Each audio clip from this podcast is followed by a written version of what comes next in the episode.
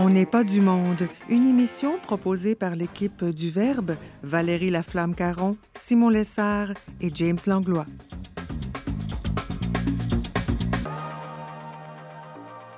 Aujourd'hui à l'émission, le cardinal Gérald Cyprien Lacroix nous témoigne de son espérance au cœur de la tempête et Jean-François Morin nous donne un cours 101 sur la résilience. Bref, on n'est pas du monde.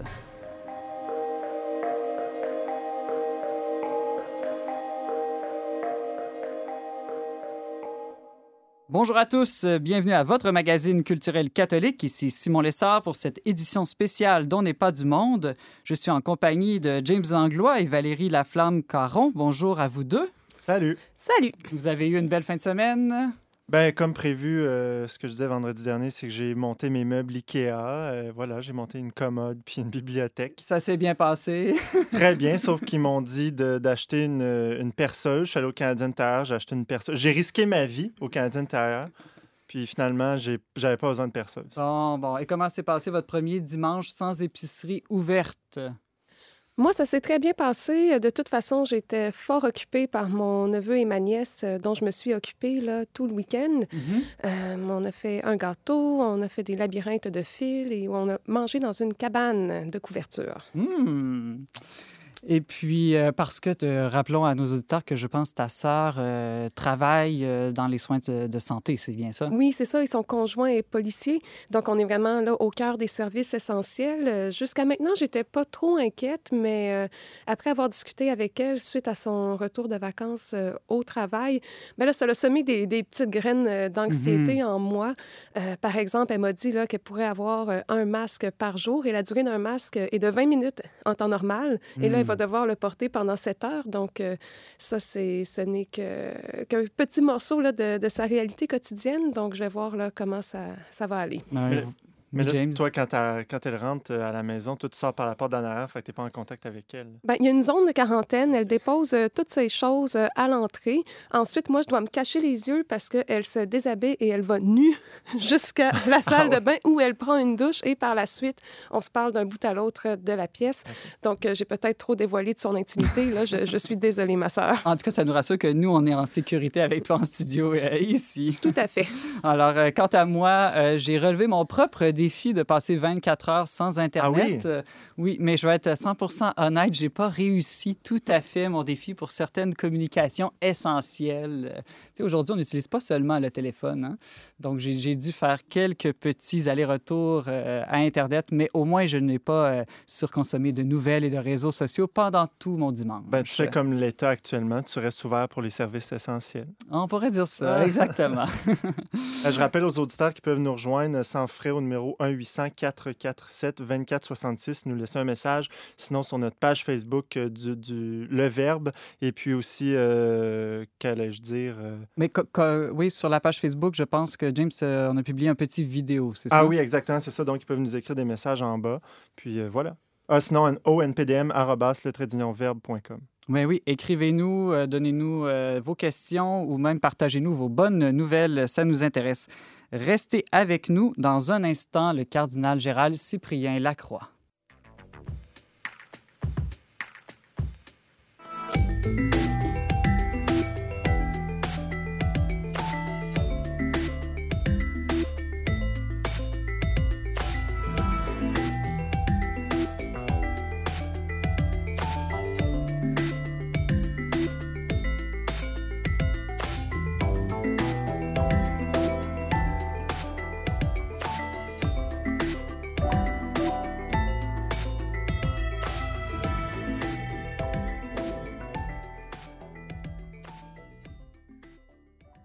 Le cardinal Gérald Cyprien Lacroix est le pasteur du premier diocèse en Amérique du Nord et 24e successeur de Saint François de Laval. Il est de retour après un congé de quelques mois suite à une intervention chirurgicale.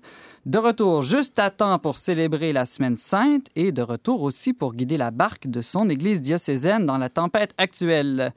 Votre éminence, bienvenue à On n'est pas du monde. Bonjour. Bonjour Valérie et James. Ça fait plaisir d'être considéré de ne pas être du monde, moi aussi. On n'est pas du monde, mais on est malgré tout dans le monde. Merci de nous accorder, je pense, cette première entrevue euh, depuis votre retour euh, aujourd'hui même. Absolument. Je reprends le ministère actif ce matin après trois mois de convalescence. Alors, je suis très heureux. J'avais hâte à ce grand jour. En même temps, fébrile parce que euh, la, réalité que je rencontre n'est pas celle que j'ai laissée à la fin décembre. Oui, tout à fait. James Langlois. Actif, Monseigneur, c'est un grand mot là, dans, par les temps qui courent? Ou... Euh? Prends-le positivement, James. oui, c'est vrai. Non, euh, Actif spirituellement, ça. Non, mais je vis moi-même avec euh, deux, deux, curés dans un presbytère. Je peux vous dire que malgré la fermeture des, des églises, ils, sont, ils demeurent très actifs. C'est vrai. On ne s'est pas mis sur pause. C'est mm-hmm. sûr qu'on a été pris, tout le monde, par surprise, nos équipes pastorales. Euh, et bon, on était un peu abasourdis dans les premiers jours. Mais finalement, on a dit, ben, écoute, la, vie continue, et notre mission continue. De quelle façon on va rejoindre les gens? Et moi, je suis très fier de voir les belles initiatives hein, qui font ressortir de la créativité, de nouveaux moyens de rejoindre les gens, euh, des moyens qu'on utilise moins souvent et d'autres qu'on découvre pour la première fois. Moi, je pense qu'on est en train de découvrir une nouvelle façon de vivre notre mission en temps de crise. Ah oui, tout à fait. Euh, on, y reviendra tout à l'heure. Avant, j'aimerais ça vous demander comment vous allez personnellement. Quand même, euh, ça fait un petit bout de temps, là, évidemment, qu'on vous a vu euh, dans les médias. Votre santé se porte bien? Oui, oui, oui. la chirurgie bariatrique que j'ai subie en début janvier a été vraiment un succès sans difficulté. j'ai été excessivement sage et en respectant toutes les consignes non pas du gouvernement, mais de mon chirurgien. Vous êtes un évêque obéissant. Hein. Mais euh, non, j'ai suivi à la lettre. Je me suis vraiment mis de retrait.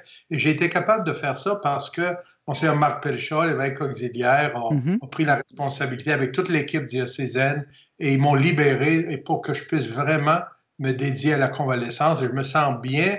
J'ai perdu, c'est sûr, quelques kilos. Euh, ça paraît mais je me sens bien, je me sens fort, mais j'ai hâte de, retrouver euh, le travail, euh, le ministère et la communauté. Hmm. Qu'est-ce qui vous a manqué euh, peut-être le plus là, pendant ce temps d'absence?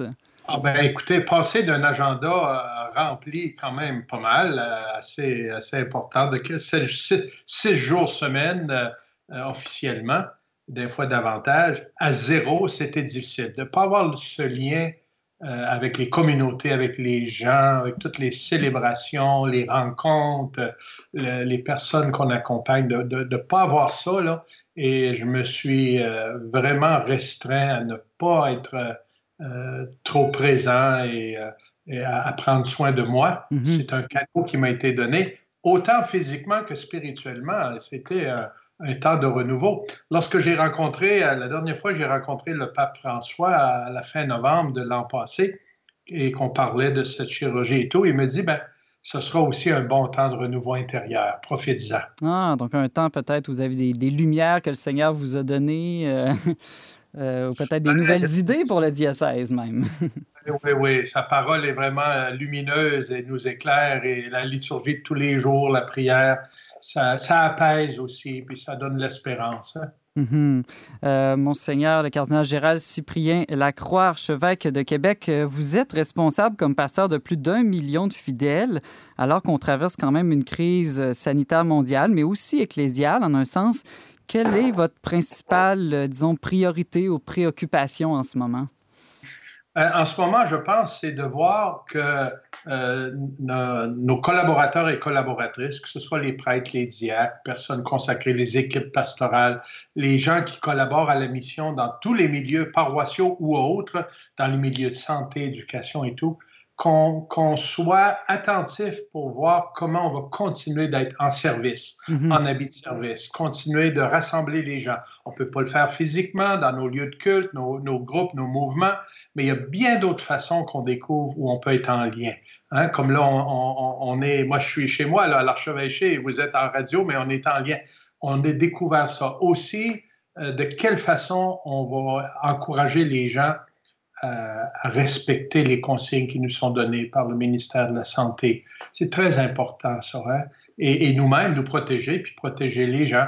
mais apporter de l'espérance, être en lien avec les familles qui vivent la maladie, le deuil. On ne peut pas célébrer de funérailles, mais on peut le, téléphoner, on peut se voir sur FaceTime, Skype ou Zoom, peu importe. On peut exprimer euh, notre proximité d'une autre façon. Et ça, c'est très important. Euh, on est là dans la crise avec les gens. On n'est pas à l'abri, nous non plus. Hein? Mm-hmm. On, l'a vu, on l'a vu en, Europe, en Italie, plus de 50 prêtres de décédés, des évêques, même un cardinal, au moins un, qui est atteint du, du COVID-19. Alors, euh, mais il euh, faut, faut, continuer d'être au milieu de ce peuple en marche et apporter l'espérance de l'Évangile. Hmm. On sait que la semaine euh, sainte s'est ouverte hier avec le, dimanche des rameaux. Euh, vous avez annoncé que vous alliez célébrer tous les offices de la, semaine sainte euh, dans votre cathédrale avec une petite équipe réduite, mais aussi surtout la présence de la plateforme web télé ecdq.tv qui va tout retransmettre en direct sur le web, justement. Une question qu'on s'est demandé en studio avant l'entrevue avec James et Valérie, c'est comment assister à ces temps de prière sans être seulement comme euh, des spectateurs qui écoutent un film, par exemple? Vous, allez, vous allez voir de la façon qu'on va célébrer, vous aurez l'espace pour répondre et participer. J'espère que chez vous, dans vos lazy boys ou sur vos sofas ou, euh, ou que vous allez vous retrouver, que vous allez chanter aussi c'est le temps de sortir vos plus belles voix. Là, personne ne va se plaindre que vous, euh, que vous faussez. non, non, mais euh, participer. Moi, je pense que pour les célébrations qu'on va vivre ensemble avec la web télé, autant que possible, si on peut éteindre le reste mm-hmm. et de vraiment entrer dans la célébration. Le Seigneur va nous rencontrer là où on est. Pour lui, il n'y a pas de limite physique. Euh, on, prendre le temps. Si vous êtes deux, quatre ou cinq à la maison, votre petite famille, si vous êtes capable de prendre le temps de vous asseoir ensemble et de vivre ça comme si on était à l'église. C'est pas pareil, mais de, laisser la parole vous rejoindre. On aura des beaux chants, de la musique, on aura aussi hein, les lectures de la parole, les commentaires, l'homélie, enfin, les gestes, les rites. Et à chaque jour, on vous invitera à faire quelque chose à la maison aussi ah. en lien avec la célébration. J'ai hâte, de voir ça. Euh, Voulez-vous savoir ça va être quoi? Mais je vais vous le dire ah, ben. bonjour le soir. OK. Euh, monsieur le cardinal Gérard Cyprien euh, Lacroix, archevêque de Québec, je me demandais, qu'est-ce que vous pouvez dire, quelles paroles spirituelles ou d'encouragement vous pouvez dire à des personnes peut-être qui nous écoutent, qui se considèrent peut-être pas très pratiquantes ou très croyantes, mais qui en ce moment peut-être se posent des questions sur Dieu, sur le sens de cette pandémie, peut-être même sur la mort qui pourrait les toucher ou toucher des gens qu'ils aiment. Oui, de fait, euh, euh, il y a des personnes hein, autour de nous qui vivent cette crise difficilement. Et il y a des gens qui ont une fois, peut-être fois un peu plus chancelante ou qui, qui une fois qui, qui, qui est souffrante. S'il nous arrive parfois de, de, ne pas croire en Dieu, ben lui, il croit toujours en nous. Hmm. Et lui nous veut du bien et lui nous veut libres et heureux. Et Dieu est là pour tout le monde. Euh, son amour, sa présence est comme la pluie qui tombe sur les bons et les moins bons, sur les gens heureux et malheureux. Et se tourner vers lui, même si notre foi ne semble pas être très forte ou très agissante ou engagée, euh, c'est lui crier au secours. C'est dans ce temps-là aussi qu'on peut attendre de lui le, réconfort et la force de vivre chaque jour. Euh, je pense souvent et beaucoup, beaucoup dans ma prière aux personnes qui sont plus isolées, qui sont plus souffrantes, les familles qui doivent vivre leur deuil sans funérailles, sans la présence de leurs proches. Ça doit donc être très difficile. Les gens qui sont à l'hôpital ou qui ont des gens de leur famille à l'hôpital aux soins intensifs ou qui sont en retraite, comme ça doit être difficile. Tournons-nous vers le Seigneur. Euh, toute personne peut faire ça. Nous, nous le faisons pour ces personnes-là, mais vous aussi, même si vous, luttez avec votre foi, si vous avez été en crise de foi, lancez-vous dans un cri, cri du cœur avec, euh, à Dieu et euh, il écoute la prière de tous. Hmm. Ça, me fait penser aussi, monsieur le, cardinal, qu'un ami me faisait remarquer que des fois, les gens peuvent être gênés d'entrer dans une église, même s'ils s'y sentent attirés. Mais peut-être que cette année, ce sera l'occasion chez soi d'assister euh, au jour saint euh, sans avoir à, affronter le regard des autres. Donc, euh, n'hésitez pas à, ouvrir votre cœur, comme vous dites, au, Seigneur. Absolument. Puis il y, y, a une chose aussi qui est bonne avec les célébrations qu'on va vivre à la à la télévision ou sur la web télé, on pourra malheureusement pas faire de quête. Alors ça, vous êtes libéré de la quête pour cette fois-ci. pour cette fois-ci. on peut faire, un, on peut faire un don en ligne. Je connais des paroisses qui invitent beaucoup aux dons en ligne. oui, évidemment. Ça, ça va être une autre question à voir, la partie économique. Hein? On ne vit pas d'amour et d'eau fraîche, mais ça, on reviendra là-dessus une autre fois. Là, ce n'est pas le temps. Mais moi, j'invite vraiment les gens à participer. L'horaire est disponible sur notre site Internet. Il y a des célébrations euh, eucharistiques. Il y a aussi euh, la célébration du vendredi saint, qui n'est pas une Eucharistie. Euh, nous aurons mercredi soir une célébration pénitentielle. Ah oui? Non mhm. sacramentelle, évidemment, mhm. on ne peut pas donner l'absolution à distance, mais un beau moment de réflexion, de prière, avec du beau chant encore, de l'intériorité. Ça peut être très apaisant. Le, vendredi matin, on aura un, beau chemin de croix. Et samedi matin, un chapelet spécial médité avec des nouveaux mystères qu'on a composés, les mystères de compassion. Tout hmm. à fait euh, appropriés pour ce que nous vivons. On va mettre tous les liens sur notre site, euh, sur notre page Facebook, de telle manière que les gens puissent retrouver toute l'offre euh, de, temps de prière que vous allez offrir pendant la semaine sainte. Euh, monsieur le cardinal Gérald Cyprien Lacroix, c'est malheureusement tout le temps qu'on avait aujourd'hui. merci de nous avoir témoigné de votre espérance chrétienne en ce début de, de semaine sainte. Merci beaucoup d'avoir invité, d'avoir accepté notre invitation. Ça va bien aller si on continue de faire route avec Dieu lui faire route avec nous. Merci. Bonne journée à vous, puis bonne montée vers Pâques. Merci.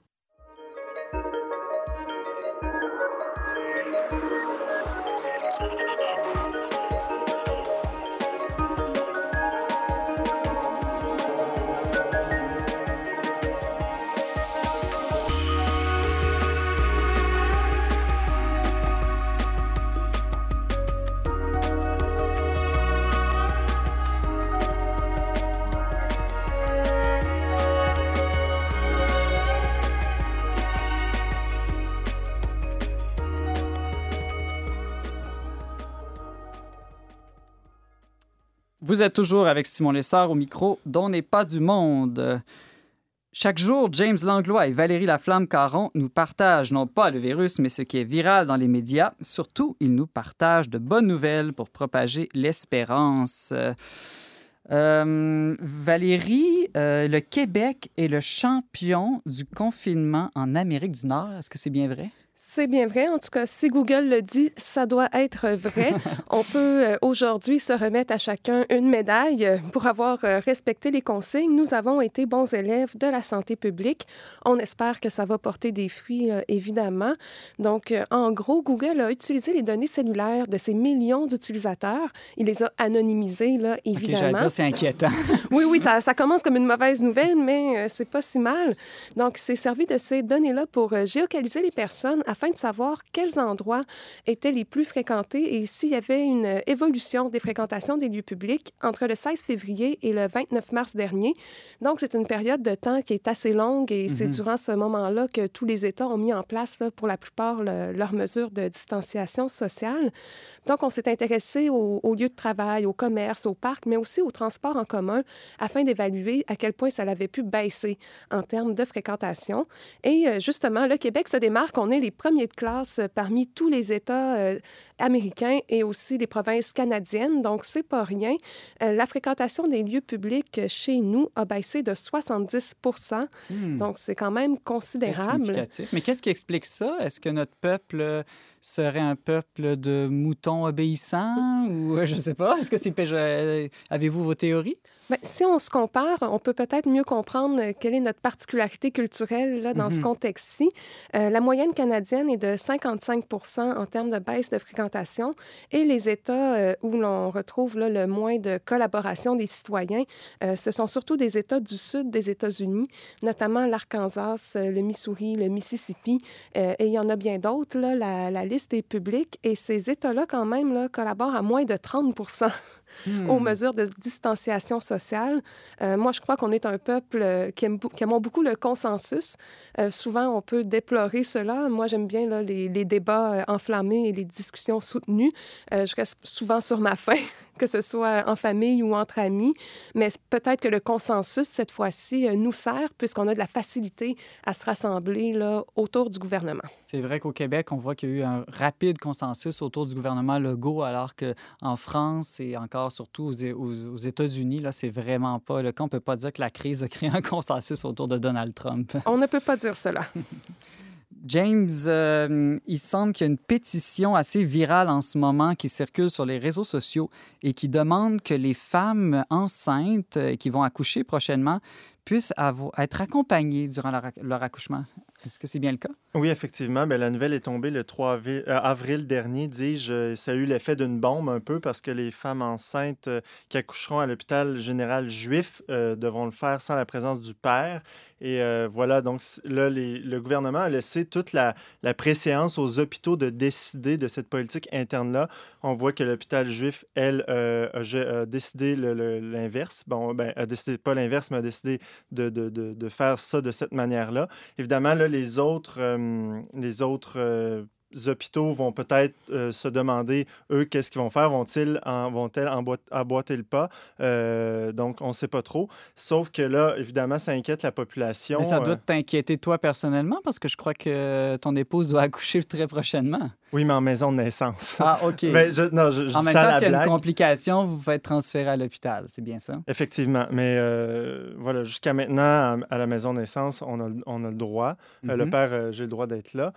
toutefois, on va voir, peut-être que ça va changer, mais justement, la pétition est là pour euh, aider euh, en ce sens-là. Je vous invite à aller la, signer. C'est un peu partout euh, sur Internet, sur le site Change d'ailleurs. Mais c'est vraiment, hein, selon l'Institut de la statistique de Québec, du Québec, l'Institut de santé publique, pardon, les études démontrent que la présence du père puis ou d'un proche accompagnateur qui est désigné par la mère réduit sensiblement la durée du travail pendant l'accouchement, le risque de césarienne, de naissance instrumentale, d'anesthésie, etc etc.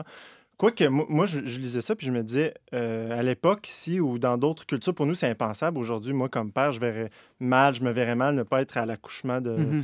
de, mon enfant. Mais dans d'autres cultures où, euh, ici, autrefois, les hommes n'allaient pas euh, assister à l'accouchement. Donc, c'était vraiment réservé aux femmes. Je ne sais pas si... Valérie, toi, qu'est-ce que tu en penses? ben, je pense que peut-être qu'effectivement, les hommes étaient exclus de ce moment-là. Par contre, il y avait certainement un réseau de femmes en soutien, là, de femmes personnelles euh, des proches de la femme qui accouchait. Donc, je pense que tout ce qu'elles demandent, les femmes, c'est de pouvoir être accompagnées de quelqu'un qu'elles connaissent finalement. Là, ça peut être le père, mais c'est ça, exactement. Mhm. Et je, je, me demandais aussi ce matin s'il n'y avait pas euh, un lien euh, avec la fin de vie. Parce que si le gouvernement voudrait être cohérent par rapport à ça, euh, c'est un, un, événement important, une naissance, mais pourquoi ne pas permettre aussi que les gens qui sont en train de mourir actuellement, qui sont à l'agonie, puissent être accompagnés aussi ben, par des je gens? Je pense que les gens mmh qui sont en fin de vie ont le droit d'être visités euh, avec certaines mesures de, de, prévention mmh par leur famille. Et justement, je pense que les signataires de la pétition et les différents groupes là, qui, de, qui euh, interpellent le gouvernement sur la question des naissances disent, ben, on pourrait le faire tout autant pour le début de la vie que pour la mmh. fin de la vie, qui sont deux points de, très, très euh, cruciaux dans la vie d'une mhm. personne.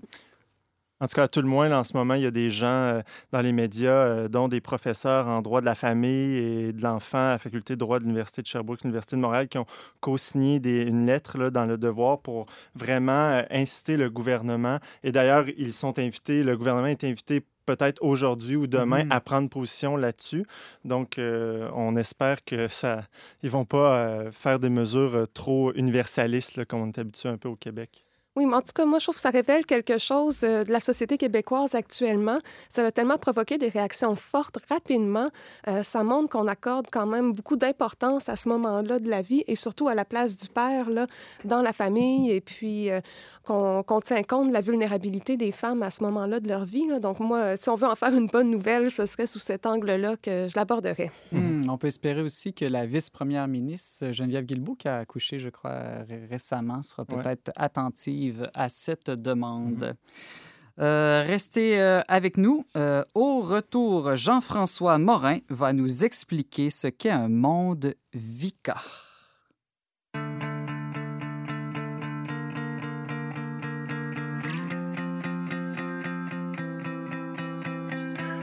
Il y a des souffrances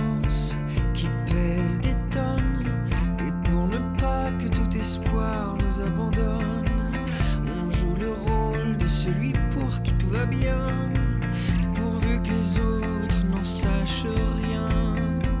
On fait au mieux pour sauver la face, pour que notre entourage ignore par où l'on passe. On rit, on danse, on fait les fous comme à Venise. Mais quoi qu'on fasse, mais quoi qu'on dise.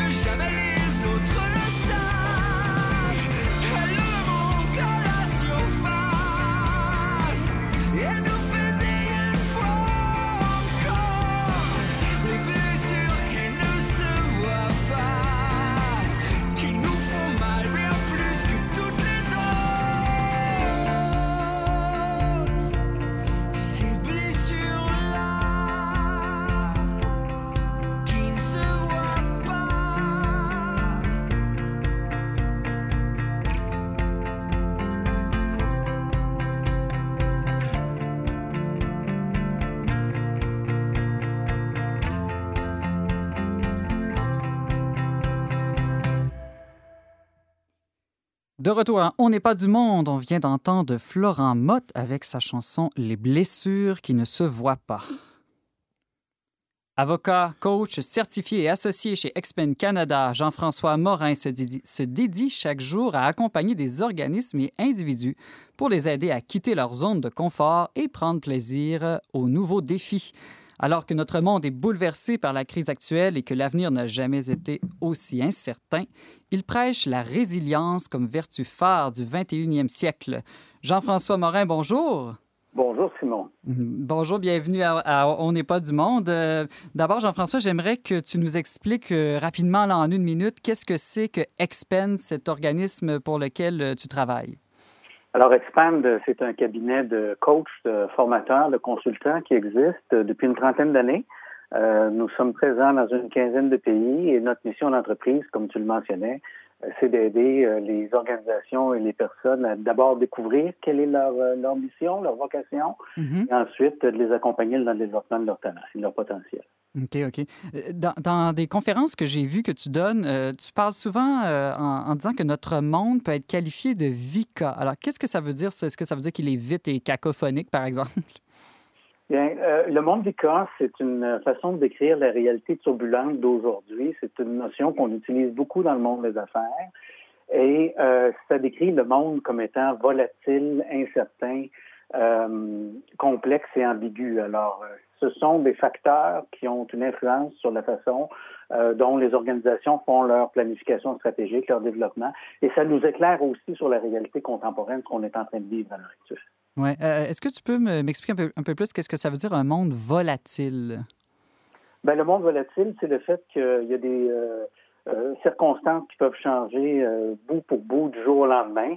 par exemple, le fait, euh, ben, si on considère la situation de l'eau dans le monde, euh, ça peut, euh, c'est des situations, des situations volatiles qui risquent d'avoir un impact sur un milliard d'habitants inclus, par exemple. Alors, quand on parle de l'eau, la frontière entre l'Inde et le Pakistan, ou encore, si on regarde la situation des 800 millions de paysans chinois à l'heure actuelle qui se rendent compte qu'il y a de la richesse, ça peut créer de la, euh, de la déstabilisation dans la société chinoise qui va avoir un impact sur nous. Il y a une trentaine de situations dans le monde à l'heure actuelle qui risquent d'affecter un milliard d'habitants.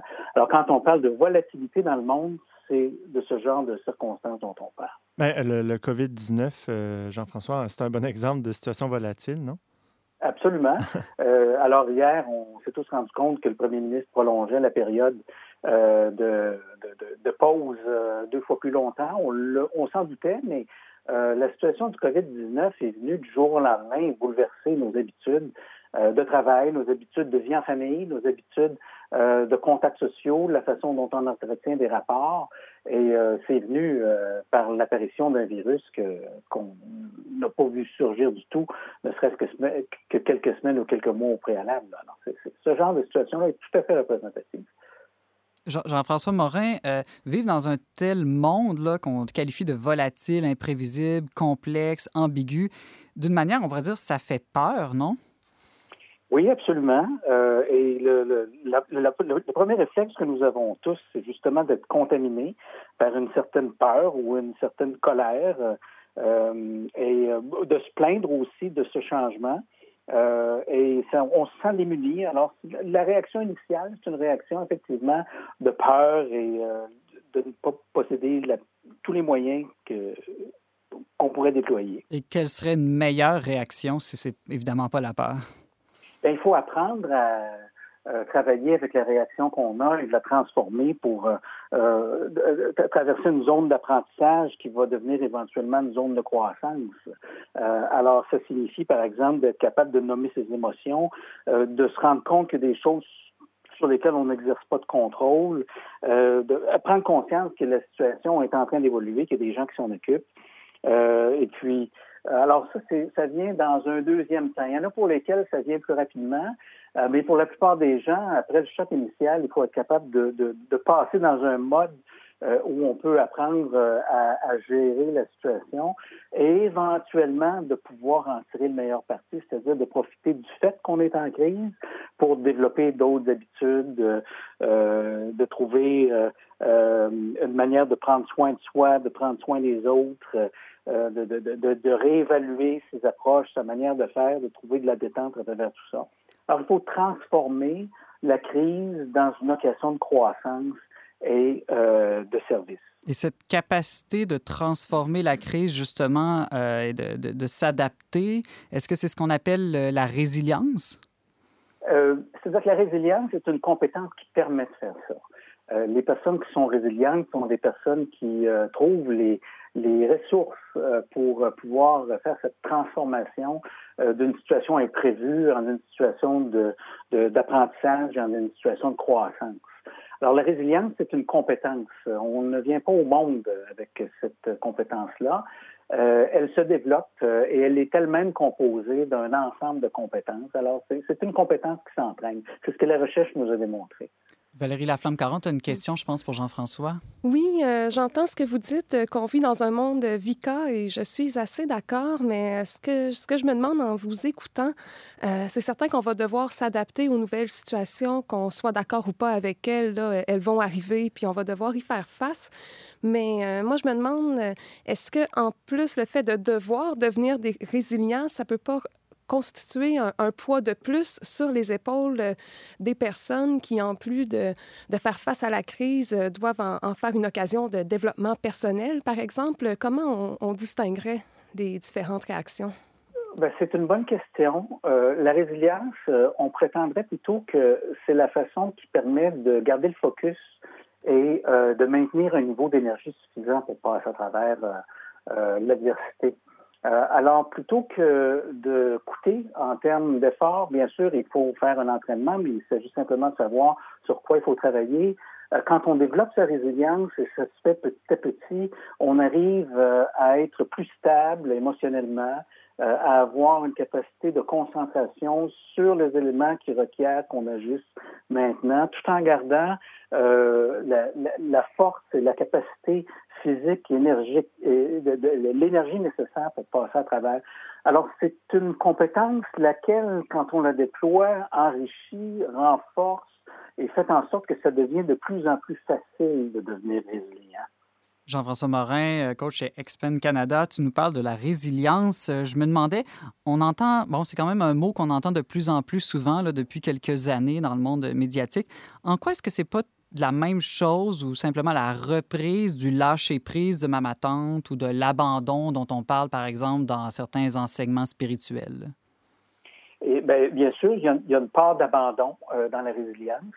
Euh, mais la résilience, euh, en fait, si on, si on prend une analogie, elle vient de la métallurgie. C'est la capacité pour une feuille de métal de reprendre sa forme après qu'elle ait été pliée. On appelle ça le facteur de résilience. Chez les mm-hmm. êtres humains, c'est la même chose. Quelle est la capacité d'un être humain de, de, de, de, de se, se, remettre en selle, de, de, se, de, trouver sa direction et, et son alignement? Alors, c'est plus qu'un lâcher-prise, qu'une détente ou qu'une manière de, euh, de, de s'intérioriser. Euh, ce sont des éléments bien, bien euh, identifiés, euh, comme par exemple euh, la capacité de, de, de, travailler avec ses talents, ou encore de, se, de se réconcilier avec son passé et de retrouver une stabilité émotionnelle, ou encore de développer une attitude qui s'appelle un optimisme réaliste. Ça, ça euh, m'intéresse. Qu'est-ce que c'est qu'un optimisme réaliste? Euh, est-ce que c'est pas d'être naïf et dire que tout va bien aller euh, par magie? Là? Non, alors il ne s'agit pas de voir la réalité en rose, de faire semblant que les problèmes n'existent pas. Euh, c'est de trouver la bonne mesure et de définir une perspective qui soit probable et qui soit tangible. Euh, dans le temps. La, recherche a démontré que les personnes qui ont un optimisme pur et simple euh, finissent par s'épuiser parce que ce qu'ils anticipent ne se produit pas, euh, comme les personnes qui sont pessimistes naturellement finissent aussi par, par s'affaiblir et disparaître. Alors la, la mesure est entre les deux. Euh, donc, c'est d'avoir une perspective suffisamment fertile dans le temps pour avoir un, quelque chose qui nous attire, qui nous propulse, mais en même temps d'avoir une mesure raisonnable d'une certaine réserve. Alors, cet équilibre-là, il se euh, construit euh, par euh, le fait de, de, de, développer sa confiance en soi-même, par exemple. Et, des, des, façons de faire ça. C'est des, des choses qu'on peut faire en pratique pour développer euh, la confiance en soi, euh, la capacité aussi d'apprécier, de goûter, de développer un mode de vie, euh, de gratitude. Euh, alors, pour chacune des compétences qui composent la résilience, il y a des choses qu'on peut faire d'un point de vue très pratique pour améliorer notre capacité de passer à travers les irritants, la déception, la pression, ce qui caractérise en réalité ce qu'on vit à l'heure actuelle avec le confinement et la pandémie. James Anglois. As-tu, euh, Jean-François, quelques trucs concrets là, pour euh, nous aider à développer euh, cette compétence-là? celle de la stabilité émotionnelle, oui, bien entendu.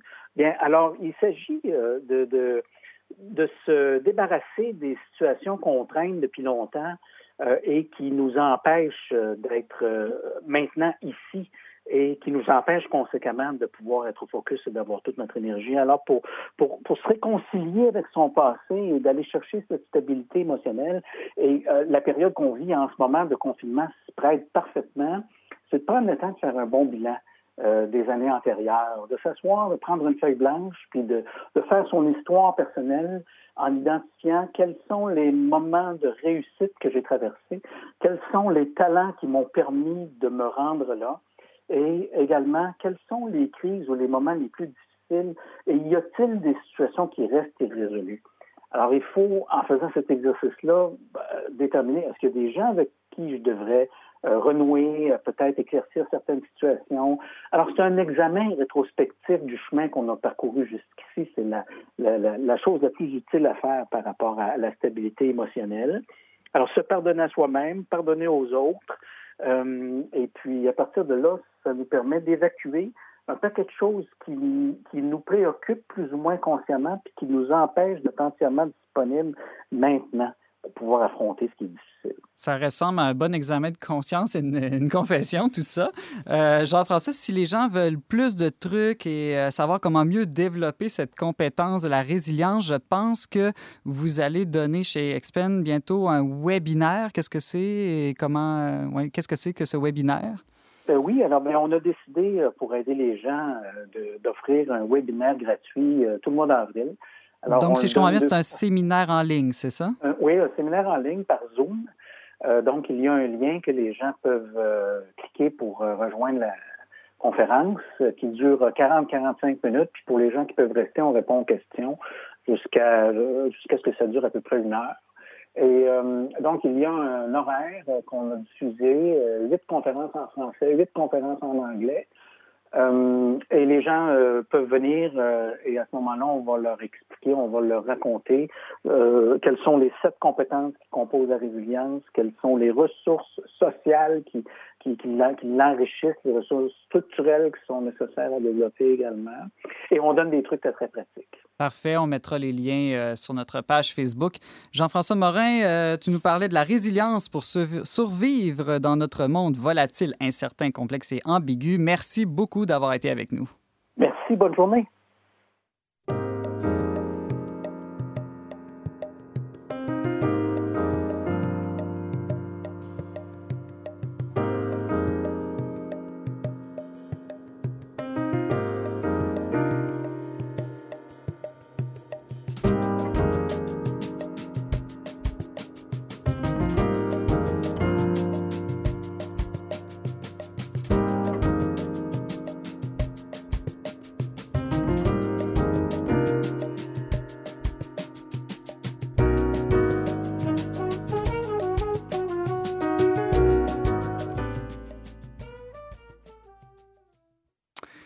Alors, euh, avant de se quitter, de nos petites suggestions, euh, Valérie, as-tu quelque chose à proposer à nos auditeurs? Oui, pour les personnes euh, qui sont en contact avec des adolescents, il y a le centre La Villa des Jeunes, qui est un centre d'éducation pastorale situé à Saint-Augustin-de-Desmaures, mais qui a des centres frères, si on peut dire, parce que la Villa des Jeunes a été fondée par les frères des écoles chrétiennes, donc le centre Notre-Dame de la Rouge dans les Laurentides là, est parent avec la Villa des Jeunes. Donc, tout ça pour dire qu'ils ont créé un groupe euh, pour permettre aux adolescents et aux moins jeunes aussi de relever des défis de bienveillance euh, chaque semaine. Donc, les gens que ça peut intéresser peuvent aller sur la page Facebook de la Villa des Jeunes et ensuite rejoindre le groupe Un pas à la fois. Euh, la Villa des Jeunes offre des formations qui visent vraiment le développement intégral. Donc, on touche les composantes psychologique, émotionnel et aussi spirituel.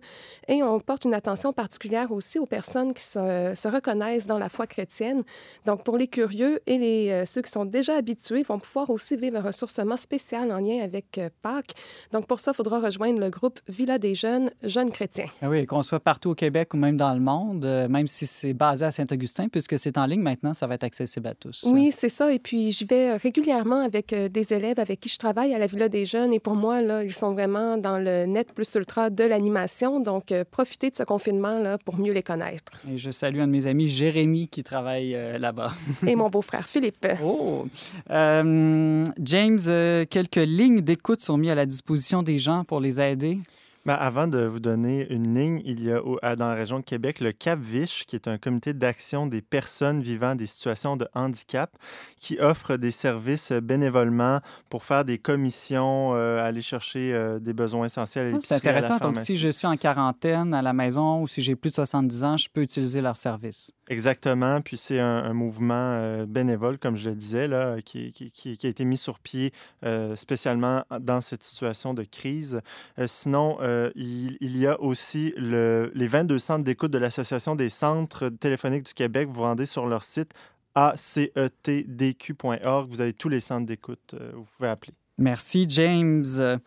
Merci d'avoir été avec nous aujourd'hui. Vous pouvez en tout temps écouter et partager cette émission en balado-diffusion. Pour tous les détails, visitez le baroblique radio. Alors, je remercie mes deux remarquables co-animateurs James Langlois et Valérie Laflamme-Caron. Merci aussi à Mario Blouin pour les choix musicaux et à Jacqueline Sanson à la régie. On se retrouve demain, même heure, même antenne, pour une autre édition spéciale dont n'est pas du monde.